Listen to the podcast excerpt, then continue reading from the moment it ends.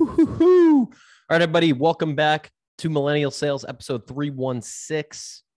We're kicking off July here with Andy Paul. Uh, you probably know Andy Paul. He spent decades in sales, leadership, enablement roles. Currently, he is the host of the very popular Sales Enablement podcast and author of his new book, Sell Without Selling Out. Me and Andy had a great conversation about uh, the early days of his sales career, how it's evolved, and uh, and a lot about the book itself. And, uh, and it's a message that I certainly resonate with around how are you going to be a salesperson while also you know trying to achieve fulfillment and and be a good person and not get burnt out and all these things that we're talking about here all the time. So really hope you enjoy the convo with Andy. Before that, a quick word from our sponsor. A quick word from the sponsor of this podcast, which is the Up and Up community. It is a community that I just launched with my friend Anthony Natoli. Um, it is a private sales community that's helping you all get not only crush your sales goals and your career goals, but also trying to stay fulfilled and mentally healthy and become a better person in the process, which is easier said than done. So if that's interesting to you, head over to patreon.com slash up and up or hit me up on LinkedIn. My name's Tom Alaimo and uh, the link will be there in my the featured section of my profile or uh, you could dm me with any questions. All right next up here on the millennial sales podcast we have the man the myth the legend maybe the only uh, sales podcaster who's probably done 10 times as many episodes uh, as i have. So I'm, I'm envious. Andy paul welcome to the show. Hey tom thanks for having me I I've got to say I'm a little nervous uh, interviewing someone that has done so many interviews on the other side. Usually, or oftentimes it's it's people's maybe first or second interview as a sales leader that that comes on here. So uh, someone who's so distinguished, I know I need to be on my A yeah, You're, you're looking at my gray hair. Yes. Yeah. So. yeah. Well, no, I'm sure it's be a lot of fun. Yeah, for sure, for sure. Um, well, we've got a lot to talk about, mm-hmm. and um, you know, something that that really stood out to me from uh, from you know checking out your linkedin and doing some research was um, your your background from school so getting mm. a degree at, at stanford from history mm-hmm. um, and there's quite a big gap between uh, that degree and and when i first saw you you know with sales as a title on linkedin and, and maybe that's a an error from linkedin side but i'd love to hear just like the early days of that history degree and and where that led to a sales career uh yeah i stumbled into sales like many people I yeah. graduated college with absolutely no plan whatsoever about what I was going to do with my life. And which, much to dismay of my parents, who had just paid for four years of school. Yeah. Um, so yeah, I'd, I'd, worked actually at the university after college. I actually had an opportunity to work for the school full time, in an administrative role, and didn't really want to do that. But yeah, happened into the career placement center uh, a couple months after graduation and looking at jobs and it mostly seemed to be the big tech companies of the day recruiting for well sales positions but they interestingly they never called any of them sales. It was uh, yeah. i think even back then they were embarrassed to be recruiting salespeople. So they called them marketing management training programs. Uh, and so yeah interviewed, got a job with a company called Burroughs at the time, the second largest computer company in the world. And uh, yeah, it was the job was to learn how to sell what we called mini computers, even though they filled a room with equipment. Uh, yeah. They weren't very many compared to anything we know of. But yeah, going out sell for accounting applications uh, to small and mid-sized businesses. And it was a real eye opener because I'd never done anything like that before. Yeah. Did they give you a lot of training? Yeah. So after I've been on board for two weeks, and this actually sort of leads off my story that leads off my book is yeah, we got sent to at a couple regional training centers in the country. One was in Pasadena, and I was working in Oakland in the Bay Area. So yeah, I went to Pasadena for a couple weeks and consisted a lot of watching these video series they had bought from this trainer called Lee DuBois. Um, and running through role plays. And I sat there thinking to myself, what human being acts this way? I mean, it's just watching the videos, it's like, yeah, that's not for me. And I came to the realization pretty quickly that I was going to have to find a way to do the job that I felt comfortable with as opposed to just sort of following what they had laid out because otherwise it could be a very short career in sales was it like cheesy or aggressive like jordan belfort stuff or what was going on?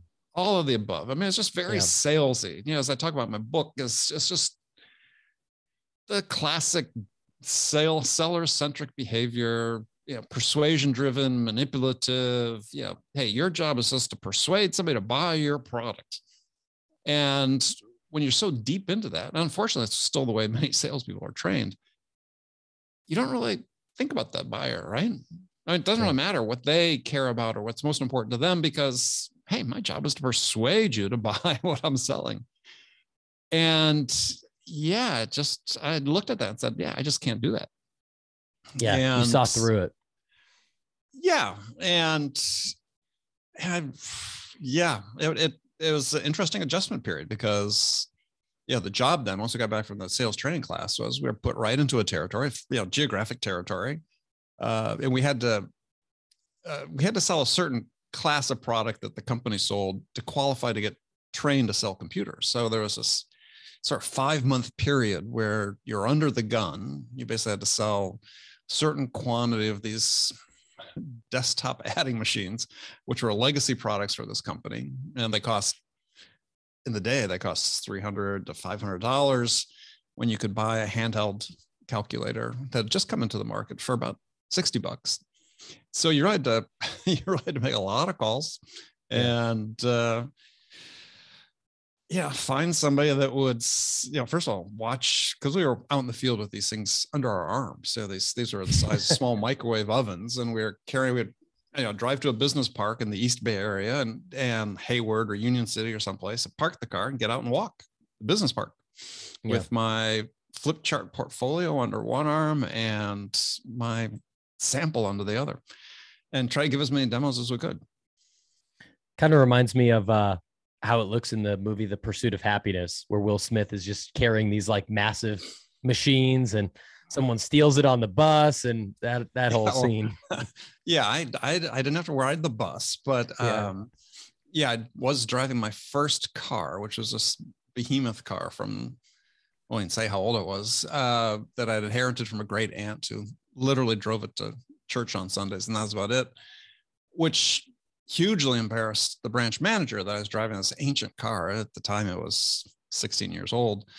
Um, because yeah, back in that day when you got hired, you were under immediate pressure from your managers to get in debt. So they wanted you to get in debt because then you'd have the motivation to sell. So they wanted you to go out and buy a whole new wardrobe and put it on the credit card. They want you to go out and buy a car. That was the big thing. Go buy a car. Because then if you got these monthly payments coming up, you'll be motivated to go out and make the calls that you have to make. Crazy. But even people aren't saying that nowadays, are they? I mean, I know that we've we've evolved a lot, I feel like in the in the sales world. Maybe they are, but I, I haven't been I haven't come across a leader, thank God, that like encouraged me to get into credit card debt. yeah um yeah i don't think it's as obvious today but i think i think the thoughts are still there on Yeah. the part of many sales managers right is how do we get this person motivated to go out and do what they need to do and yeah i didn't need that and i didn't yeah i did not go out and buy a new car just much to the dismay of my branch manager um Yeah. but yeah they want you to do that and the new suits are really important as well because we were all that's back in the day where we all wore dark suits, white shirts, and red power ties. Yeah. What what was motivating you in the early days of your sales career? Oh, I think fear of failure to myself. Yeah. Um, so, and I think that's fine when you're getting started. There's nothing wrong with being concerned about, you know, hey, can I make it? Can I measure up? Um, and yeah, I mean, I had many days where I doubted myself, and I love telling the story. Is is I don't know, sometime the first month or two, I was just feeling incredibly beat up from going out and making cold calls because we are making, you know, 30, 40. Sometimes we got lucky and there weren't could get in a high rise. We beat we beat all the other sellers from our branch to the high rise. We could do cold calls in the high rise, you know, 50, 60 calls a day, right? You're just knocking on doors. And and so I was feeling beat up. And so at lunchtime, my favorite pastime to decompress was I'd go out into uh, San Leandro, which is south of Oakland, if you remember, and mm-hmm. there's a place along the a jetty in San Leandro, which is right at the end of the runway for Oakland International Airport, and sit there and watch the planes take off and land. I'd grab a sandwich and eat. And after I'd done that a few times, I noticed that it was almost always the same cars that were parked, you know, like 20 cars parked ahead of me along this this jetty. And so one day, just out of curiosity, I started driving by and looking in the cars. They're all people like me. They're all young people, clearly in their first job, yeah, uh, in their suits, fritzed out by what they were having to do, uh, trying to get a break. And uh, so I thought, yeah, well, at least I'm not alone in this. Yeah, that's so interesting. Well, now the the equivalent to that nowadays would be um, I don't know, going somewhere and just like staring at Instagram for 45 minutes. Yeah, I think that's probably a I probably would have done way. that or TikTok for 45 minutes had I. Yeah. Yeah. Uh, yeah. It's just something about the rhythmic, you know, takeoff and landing and so on. But yeah, you have those moments. I mean, that's, that's, I mean, people always want to compare generations. It's like, I think it's a little more difficult doing some of that in person because people are personally telling you get lost. Um, so you do have to develop, you know, a little bit of thick skin. And that was just part of the job. And I just, I said, never been in that, had that experience before. It just took a few months to sort of acclimate myself to um, the fact that, yeah, most of what I was doing day by day wasn't producing results. It's, it's funny because when people of, of, uh, of your generation talk about cold calls, you're talking about going into a business, knocking on the door, uh, and then trying to find your way in there. Where uh, other people, you know, an SDR or an AE might listen to this. Is like, oh, he made 30 cold calls in a day. That's nothing. You were that that's literal, you know, knocking on doors, oh, knocking on doors, trying to walking, get your foot in the door, walking literally. indoors. Yeah, yeah, oftentimes doors that that had signs on them that said no salespeople. yeah. I mean, I'm not a salesperson. I'm a marketing assistant well, manager. yeah. Well, on one of my early early days, I went on a ride along with a more senior salesperson. And this guy had, he was really smooth. That he'd come out, his family had owned a home furnishing business. So he'd been selling high ticket items for most of his life. And so I got on a call with him. And this is, again, early days for me, maybe in the first few weeks of, of doing it. And we walk up to the door of, of this one company, a big sign. And it always said, actually never said no salespeople. It always said no salesmen, just to, given the generation that we are in. Mm-hmm. And and he just plows right through it. I was like, hey, you know, they they don't want us in there. And he goes in and we walk into this reception area and there's receptionist right there. And she looks at him, she says, Can't you read? First words are mouth. and he said, I can. He says, you know what? But I'm not here to sell anything.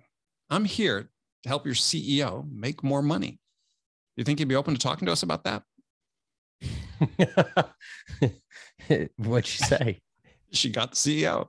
I mean, yeah. it's it's uh know, he had uh yeah, just wasn't let that deflect him. And that's a good great lesson for me is is a not only how do you talk to people, engage with them and connect with them, but just yeah, if you're gonna be put off by sort of these little barriers that exist. So yeah, you learn to turn a blind eye to those. Yeah. Yeah. I, I'm curious, like so the first year you're in sales, you're you're knocking on all these doors. Uh, sounds like you're you're having a tough time early on. You're watching the planes every day at lunch, contemplating not every day, life. but uh, several days. Yes. Um, uh, are you? Did you did you face a moment where you considered quitting or considered like maybe this isn't right for me, or were you able oh, to I, just always push past that? Well, I pushed past it, obviously, but I think I probably had the thoughts multiple times a day in the first few months. Hmm. Um, yeah what sort of turned it for me is so we had to we had to uh, sell us at a certain dollar amount of of these calculators. We had a, a broad range of them and so i think the amount was uh, $5000 worth which you know today's dollars maybe you know $25000 worth or something but not a huge number but it's probably about 20 units or so. And after i'd sold my first one which was a pity sale, I think, on the part of the customer, which I'm forever grateful, is I, Don't cold calling this company that that they had a little more complex requirements and they're really looking for be able to help with with uh, accounts receivable, right? And and doing some billing, real rudimentary billing. And we had this programmable model that uh, could probably help them. They were a real small company. So I went home one weekend after talking to them and taught myself how to program this machine in hexadecimal. Uh, it's just real basically assembly language and wrote a weekend wrote a little accounts receivable program for them. Uh, it's all stored in these little mag stripe cards, look like credit cards and went back the next week and demoed it to them. Mm. And they bought it and was like, wow, 2,500 bucks. That was great. Uh, yeah. That's half my quota. And yeah. I said, huh, well, let's go sell another of those. yeah. Which I did pretty quickly. Uh, I actually helped a company write a payroll routine, calculating paychecks with taxes and everything on this on this machine. Again, I'd, I'd taken computer programming in, in college, but uh, yeah, I was not a professional coder. And yeah, I was coding this, uh, yeah, mission critical application for them on this, this, you know, advanced calculator. Anyway, long story short is, yeah, I sold another one and then got accelerated through to computer training faster. Yeah. Well, it, it, to me, that, that just shows like the scrappiness that you need, right? Of rather than just like you're going out, you're following whatever script they give you you're oh, just yeah. hoping that you get lucky. I think you, you have to find those moments where you just have to go way above and beyond what is expected to push through like that that first or one of the first valleys uh, of despair that you have in your first year of sales. And if you can get there, you prove to yourself, you prove to the world that you're you're scrappy enough that you wanted it enough. Then I feel like it's hard to explain, but you just start kind of seeing some sort of an acceleration there, and and you get some momentum. Well, you do. I, mean, I think I think the lesson there too, and again, it's one I write about in the book, is is I was finding my own way. Mm-hmm. Right.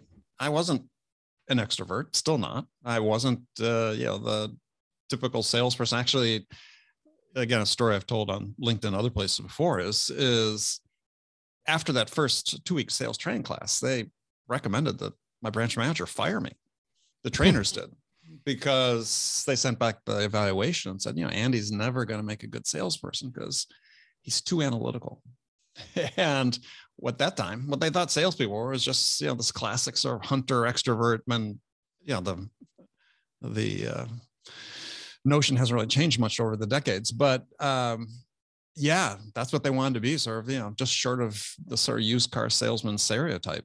And yeah. that was just, yeah, that was not me. And so, yeah, lessons I was learning early on is, yeah, I can make sales work for me as opposed to the other way around. And, yeah, part of it required taking some chances, required a lot of experimentation, required communicating with my boss, my direct manager, that, um, yeah, maybe I wasn't going to make as many calls as the other person, but I was going to be more productive with the calls I made, for instance. Yeah. So, yeah yeah, I just had a different way of approaching the job. And I, to me, the the real lesson there was that's really a lesson for everybody, right? Is yeah. is the more unfortunately in the last sort of 10, 15 years, there's been this trend to try to make sales more cookie cutter and have everybody sort of become clones of each other. And it's like just doesn't work, right?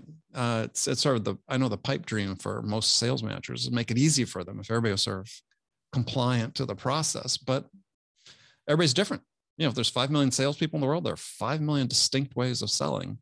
Your job as a manager should be able to help people develop that, their own personal way of selling that helps them become the best version of themselves. And I was fortunate to have managers that gave me enough rope to hang myself, I guess, if I, uh, yeah. uh, if I didn't do it.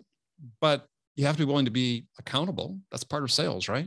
We have to be willing to be accountable for producing results but I was determined to do it in a way that aligned with who I was, my values, my character, and so on. Yeah, we. I mean, I I talked to so many folks, and uh, you know, I've struggled with this too in in my career of, you know, the the dichotomy of wanting to succeed and hit your quota and make money or whatever it is that that's motivating you, um, with the concept of you know, as you as you talk about in just the even the title of the book, like selling out or like I mentioned, like selling your soul, or there's mm-hmm. a lot of talk nowadays around mental health struggles and not Yep. feeling fulfilled and getting drained and burned out and all this stuff. And that's just it, it's something that I'm I'm really passionate about too. I'm I'm just curious, like, was there an inciting incident? It sounds like you've been thinking about this and and struggling and, and working on this for for decades now, but was there an inciting incident that was like, man, I really need to go deep into this and, and share my experiences and, and turn this into like a into a book and a whole thing? Um, well, this is yeah, this is book three, and Yeah. yeah, yeah. I mean, there's a point you reach in your career where yeah, I'm very fortunate. in My career I've had a fair amount of success, and and this desire to serve, want to give back Mm. and share your experiences with other people's, because in large measure, it's just how I saw the trends going in sales. I said this idea that we had to be more. Uh, you have to conform to a process. We have to be compliant, and it's you know here are these KPIs. We got to hit these KPIs. It's like, really, doing. I mean, there's such blind allegiance to yeah activity metrics and other things that that yeah to me are counterproductive. It's not that you don't have to have metrics. We all have our own KPIs, but it's like in sales these days. Like, okay, just use an example. Oh, you got to make you know 50 calls today. Sure. What if I could get it done in 20?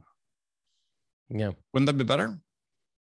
But so few managers think about that, right? Is well, how do we get our whole team to get the same number of conversations, book the same number of meetings, and half the calls? Right. What would that look like? If I'm twice And- as good as the next person, then I should be able to get it done in half the amount of calls. But it's like, it's like we engineer these processes without really thinking about the end result, which is, hey, fine, we engineered it for 50. Now let's let's engineer it for 25. Right? What's that sales process have to look like for us in order to get the same number of meetings booked and half the calls? And it's that type of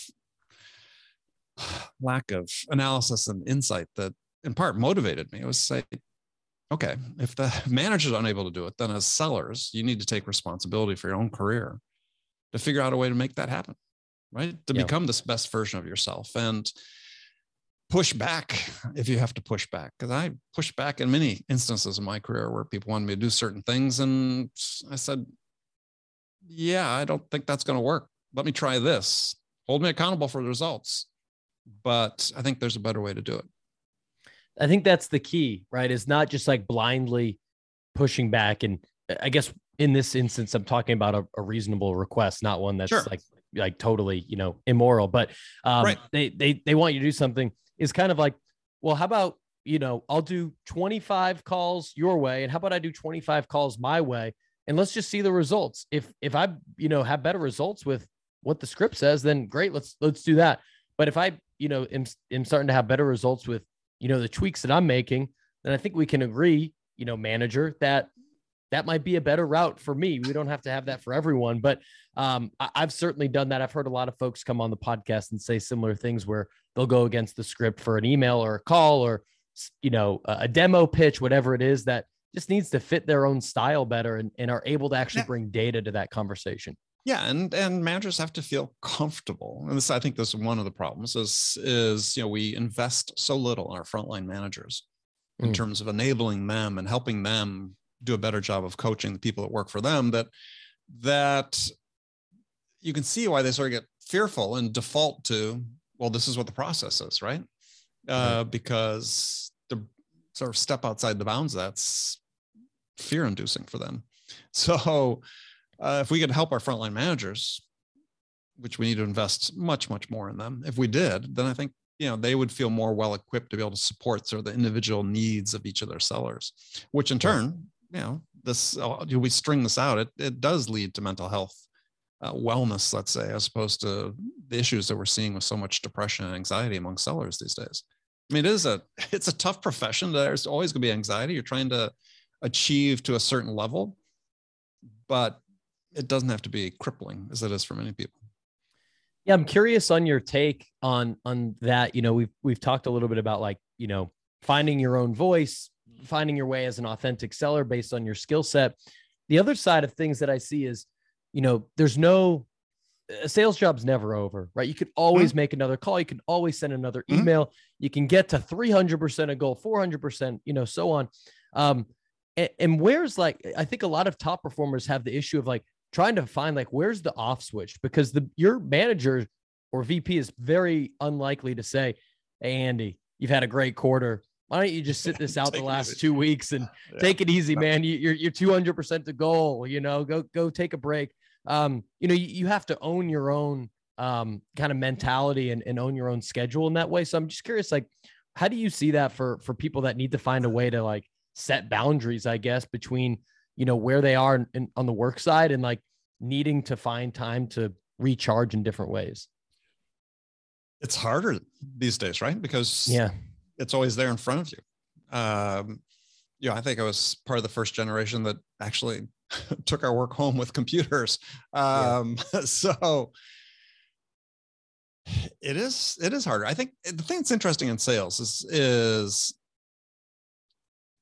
yeah, I think if you're working in sort of you know complex in a complex sales environment, my feeling was, and I my own experience was, is that yeah, I was there, I went and took vacations and you know separated from the work. But I found that even on vacations, I was always sort of part of me was sort of ruminating about the deal, mm-hmm. and mm-hmm. you know I think it's sort of this idle or moments of idle thought that actually produce creativity and and brain you know insights and brainstorms.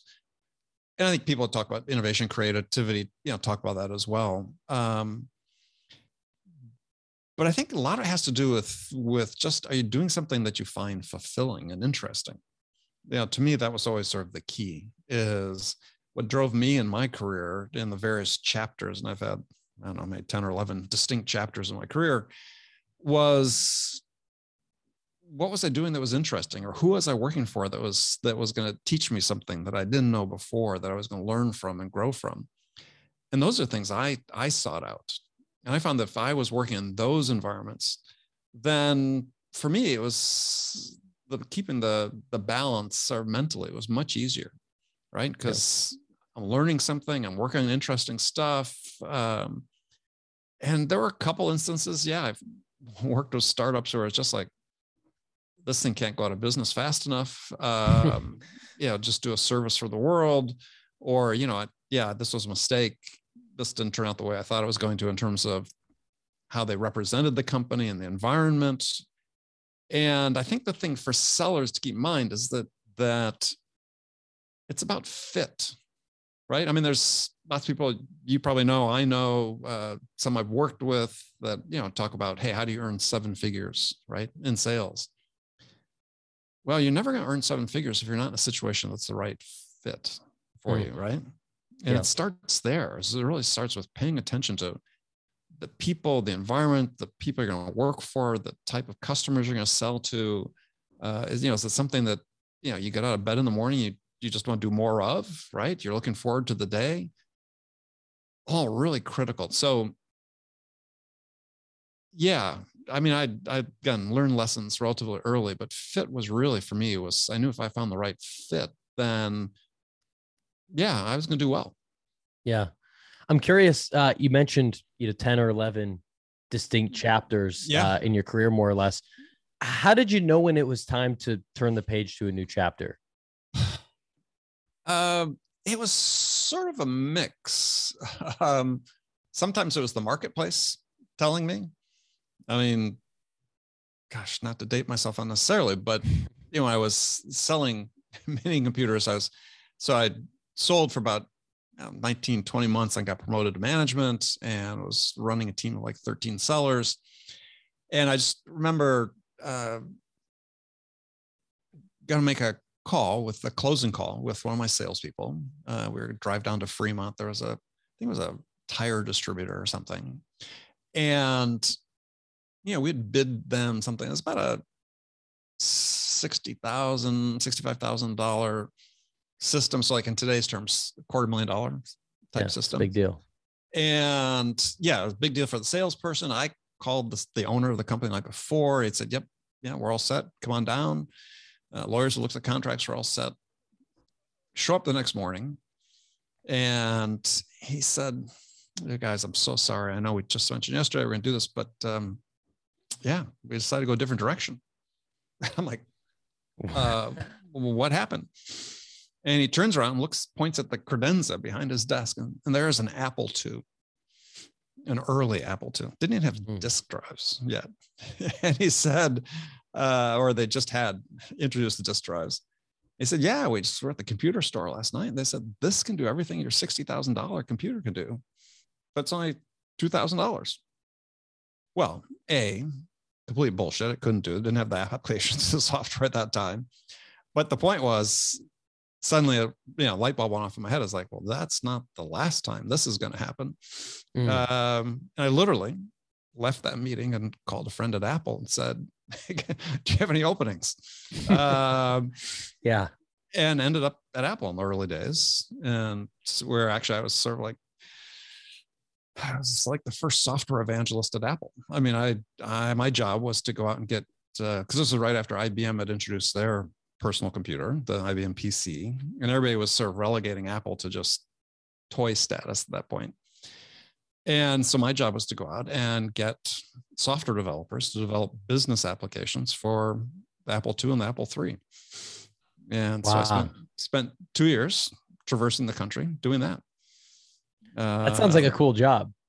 it was, yeah. The net result is we got a ton of people to develop applications. We actually we uh, printed this beautiful catalog called Apple Has the Answers. Um, that was just full of you know applications for business to to run on their Apple, and it was a start. I mean, it took a few years still before Apple got really accepted in the business, but um, yeah. So that was a lot of fun, right? That's brand Yeah. new. I, what do I know about software? What do I know about personal computing?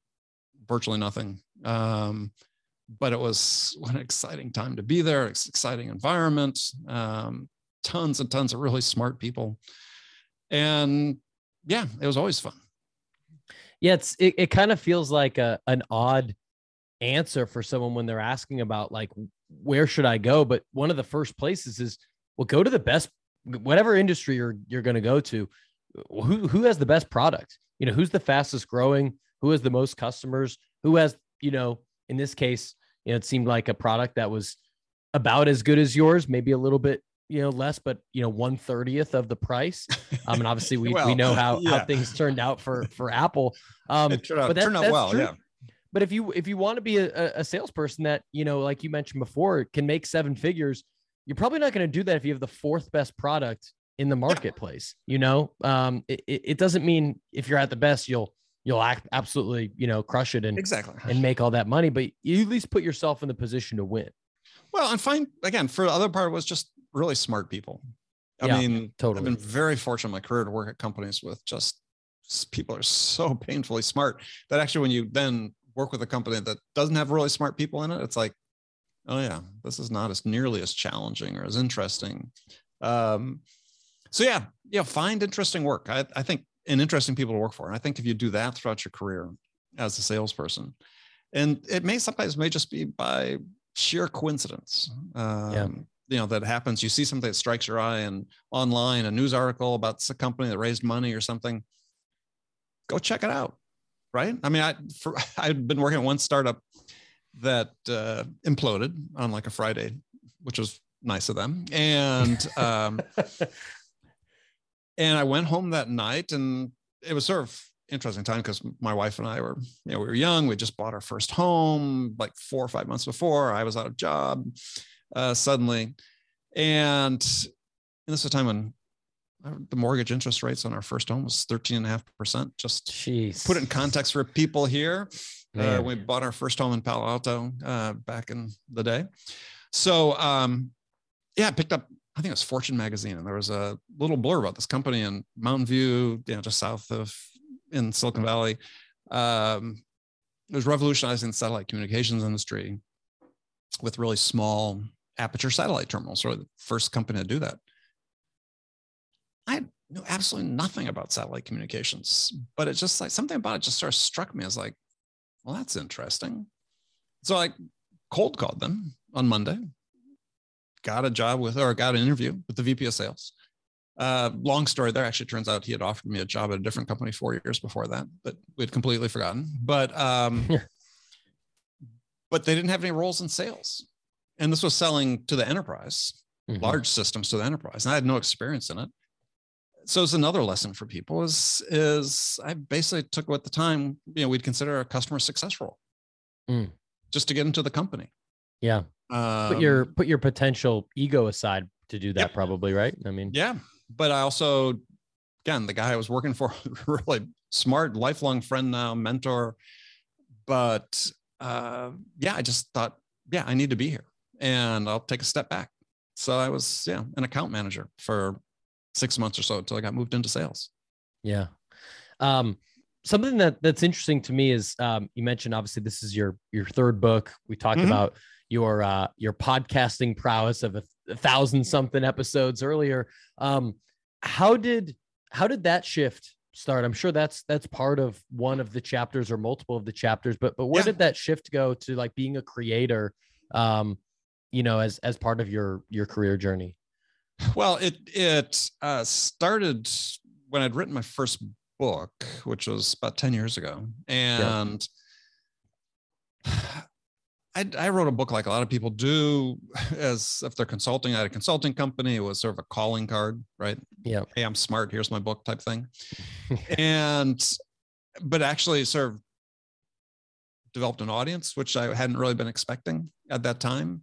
And so then I started started dipping my toe into the water of like I didn't even before I hadn't started blogging or doing any sort of writing. I just popped this book out and everybody's looked at me. And it's like, you know, you did this backwards. You're supposed to Yeah. blog, build your Build platform, tweet, yeah. and then publish your book. And I said, well, yeah, so sue me. I did the book first. What do I know? It shows how ignorant I was, right? Yeah. And so it's just, yeah. I published my second book. I was trying to build the audience, but then, gosh, I don't know, 2015, I went to a conference and I heard this podcaster speak, and I thought, well, that sounds like a great way to create content on one hand, and in the process, meet a lot of really smart, interesting people. hmm So that's sort of the motivation is like, ah, great way to create content.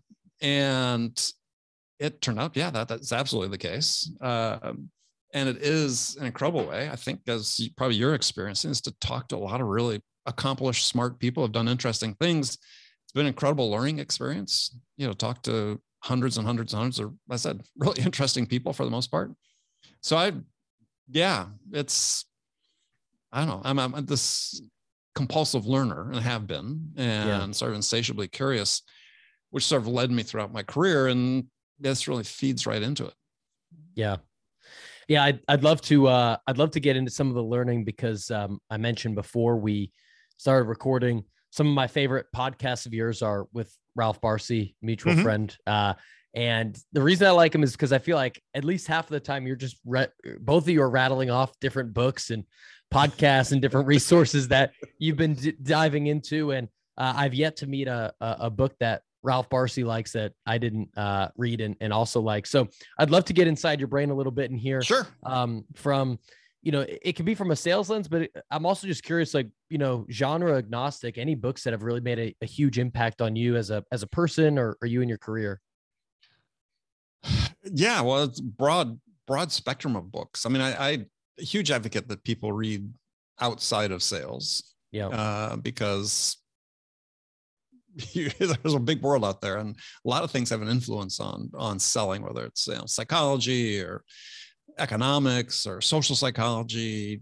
You know just read as widely as you can. And so yeah I and mean, for me you know throughout maybe in the earlier parts of my career i didn't read a lot of sales books. I listened to like books on tape really or literally on tape um Yeah. in my car driving between calls. I mean it's the early days zig ziglar and some of these Yeah. motivational speakers. Yeah that's okay. I mean i wasn't a huge fan of some of that though i love zig stuff a lot. Um but i just i don't know like yeah i'm a huge reader of his consumer history. I love reading about history because i think there's a lot of lessons we can learn from that. Uh, yeah I liked reading sort of general business books just to try to get smarter about business because you know the history degree i certainly at early part of my career I knew nothing about it. So yeah, i got in the habit early on sort of based on advice of my dad who said after i graduated and got my job he said subscribe to the wall street journal. Mm. and yeah i'm not a fan of the editorial but their business news reporting is unparalleled, right? Yeah. And it helped my business education just to be able to scan that literally every morning. The at that time it's just the hard paper, the physical paper.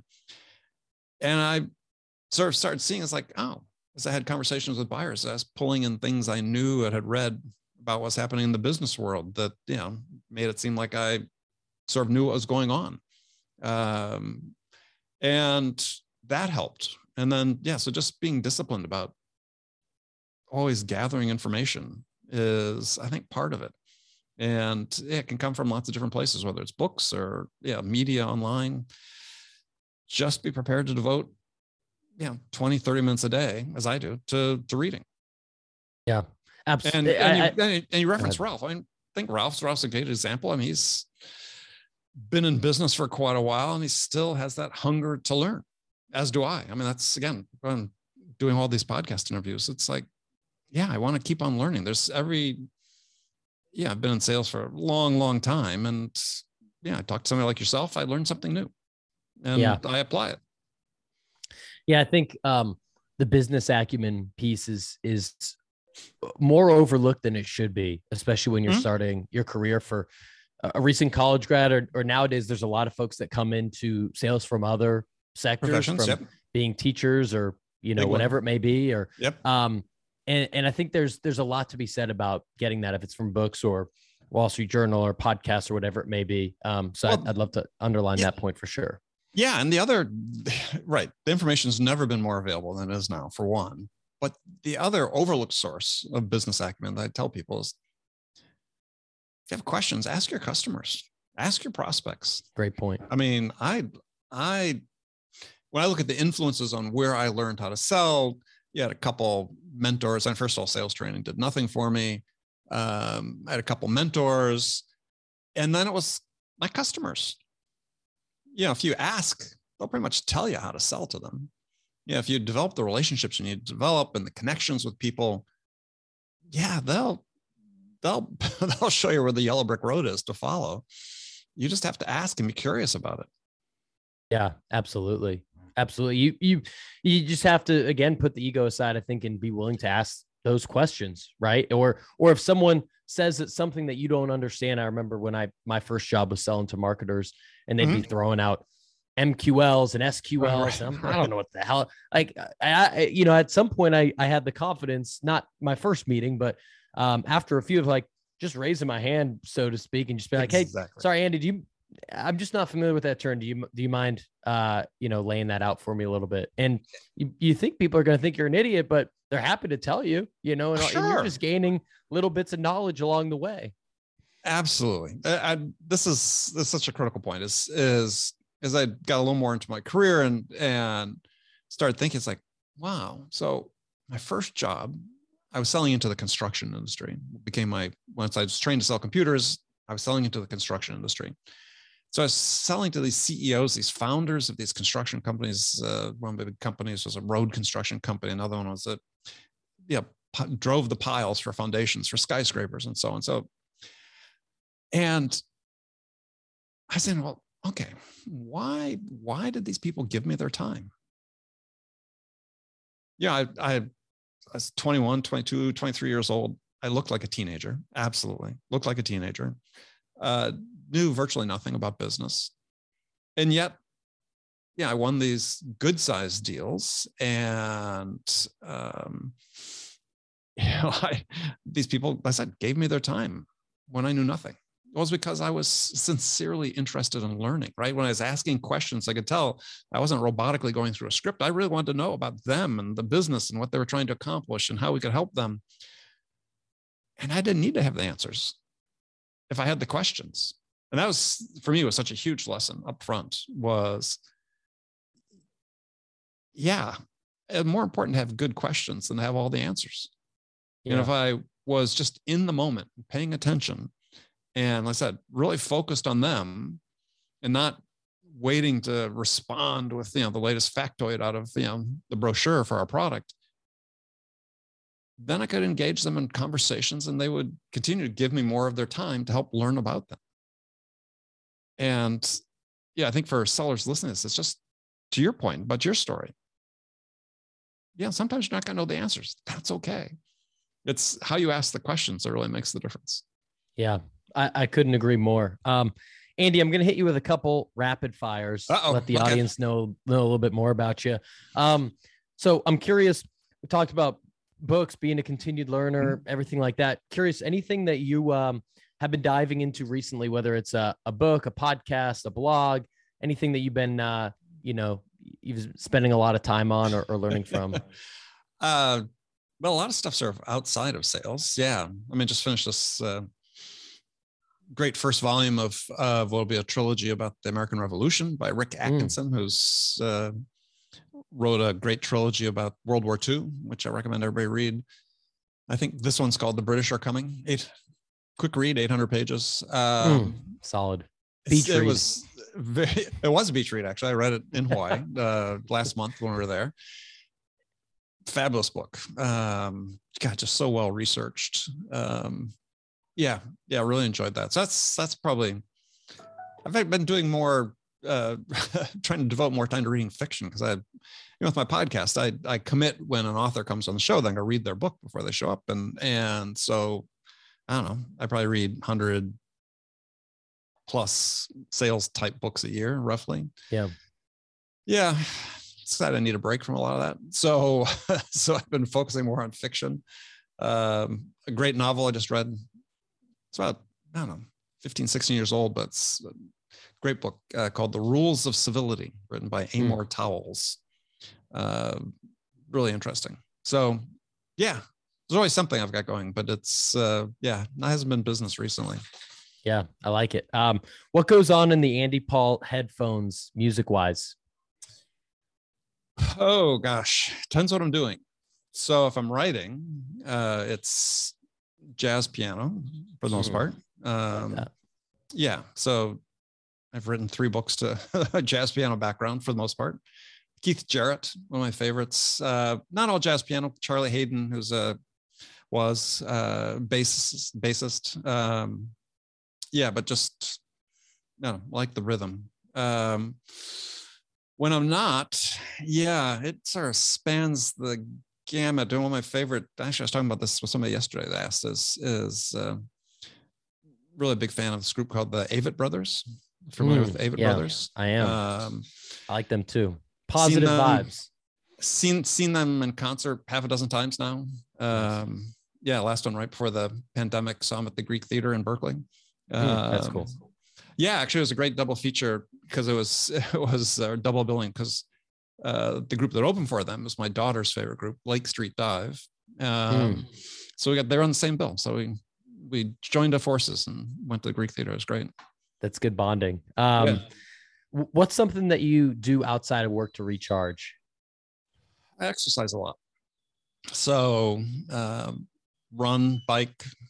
Uh, yeah, we sort of got off. We used to, my wife and I swim pretty religiously, but we we during the pandemic we sort of fell off that wagon because our pool that we swam at in New York was closed. I think still is for that matter. But yeah, a lot of exercise. Um, again, pre-pandemic, we my wife and I did a lot of bike trips. So we had uh, a couple times a year we'd go on these uh, great way to see the world on a bicycle Yeah. we do that. That was fun. We probably start another one this year. So looking forward to that. Very cool. Very cool. Um, who's one person that you would want to see come on the Millennial Sales Podcast? Oh gosh. Put you on the spot here. Yeah. Uh yeah, Adam Grant. Whew. Shoot high. Shoot high. I like that. I like that. I I've been he's been on my on my blue whale list or whatever they call it, white whale. Yeah, What do they call mine it? Mine too. Uh, for for years. He's uh he's a tough and I've listened to enough of his podcasts where I know that he's intentionally a very uh challenging person to get a hold of. So He is. I actually I had a connection through I had a couple of his faculty mates from Wharton on my show. And I asked both of them off the air. so like, can you hook me up with Adam? Uh yeah, I don't think so. that's funny. So, Adam, if you're listening, you We've have got two shows to be on. podcasts a year. Two podcasts. be on. That's right. we need a two hour commitment from you, Adam. That's great. Um, last uh, rapid fire for you. Um, you. You've got so many freaking podcast episodes. So if, if people aren't familiar and now they want to check you out, they might feel overwhelmed. I know it's like picking kids or something, but where would you where would you guide them if they had to tune in for their first episode? Where would you point them? Hey, I'll just start with a recent episode. Um, yeah. yeah, I mean it's yeah, we get yeah, a lot of people go back and listen to old episodes. I think once they get started, because uh, a fairly long tail of listens on our shows. But yeah, just start with the recent ones. Um, gosh, who did I just have? I had just uh, Frank Cespedes from Harvard Business School. Uh, he's been on the show a few times. Yeah, listen to that one. He's great. Um, gosh, yeah, everybody. I mean, it's we have very few duds. Actually, if we have yeah. a dud, I don't know what you, but so our, our dirty little secret is we don't air the episodes. So. Yeah, I've had I've had only a few of those. The worst. Uh, I will not name this sales trainer, but he he had the camera off and was either doing the dishes or putting them away or eating or it was just yeah. clanging of silverware the whole time. It was like I just I, I can't really I can't in good conscience put this out. No, no, I had I had one that was similar, but this was again sort of height of irony. Is the guy that he wrote a book about focus and productivity, mm. and the whole time we were talking, I hear the tap tap tap of his keyboards, and I'm like, oh dude come on. So actually I, yeah i just i cut it short. I said it seems like you're busy with something else. Let's just uh, let's reschedule which yeah. I didn't um rescheduled yeah yeah i mean i think out of you know what a thousand sixty episodes something like that now is less than two handfuls of episodes where we've recorded with people that just like yeah this isn't going to work out um, yeah and sometimes it's not their fault and you know give them a chance to come back on again and do it. But uh, yeah, sometimes people are just like, it's like politicians, you know, they're so intent on getting their message across and their soundbite. And it's like, usually I'm pretty good at controlling it, but sometimes it just can't. And it's hard. Uh, yeah. In which case, oh well. And the sign is here's the here, not that your audience really cares about this, but uh, you know, the the sign that something was probably you know wrong with this uh, this individual to begin with is they never notice that their episode never airs. Yeah. Yeah. they weren't they weren't looking anyways. Yeah, they weren't looking anyways. So. They don't subscribe. Um, yeah. well, I could guarantee you that we will be putting this episode out. Okay. So if thanks. that was uh, if that was in the back of your mind while you were talking, um, no, no, so no I, subtext there. I, uh, Andy, I appreciate you uh, coming on, being generous with your time. We've we've I guess hinted at it, talked a little bit about the new book sell without selling out we've talked about your podcast mentioned you on on linkedin you're posting all the time great content so want to just kind of tee you up to uh, to talk for a minute about where folks can find you on on all of those different uh, platforms. Yeah linkedin start there. Uh, to your point i'm pretty active on it. And um, yeah that's our primary place where we, we publish new content these days. And yeah you can buy my book sell without selling out a guide to success on your own terms Amazon, physical bookstores. You go in your local bookstore, chances are I'll have it. Um, yeah, listen to my podcast, Sales Enablement with Andy Paul, wherever you listen to podcasts. And then, yeah, if you come to my website, andypaul.com, you can download a free chapter of my book if you want to do that to preview it. Awesome. Andy, I appreciate you coming on, man. This is great. Hey, Tom, thank you. A quick word from the sponsor of this podcast, which is the Up and Up community. It is a community that I just launched with my friend Anthony Natoli.